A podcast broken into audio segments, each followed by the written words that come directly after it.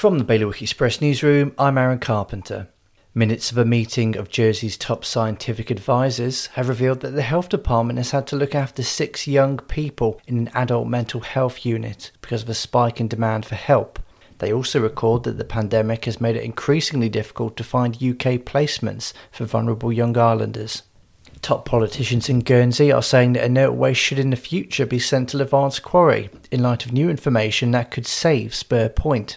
Longue South is currently earmarked by the states as the island's next inert waste site.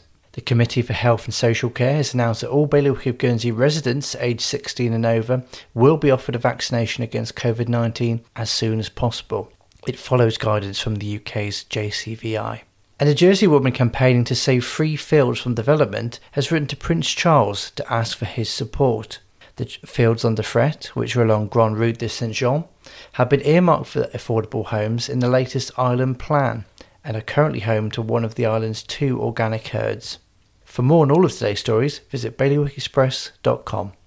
Your weather is cloudy this morning, becoming mainly sunny by midday with highs of 19 degrees. That's Bailiwick Radio News.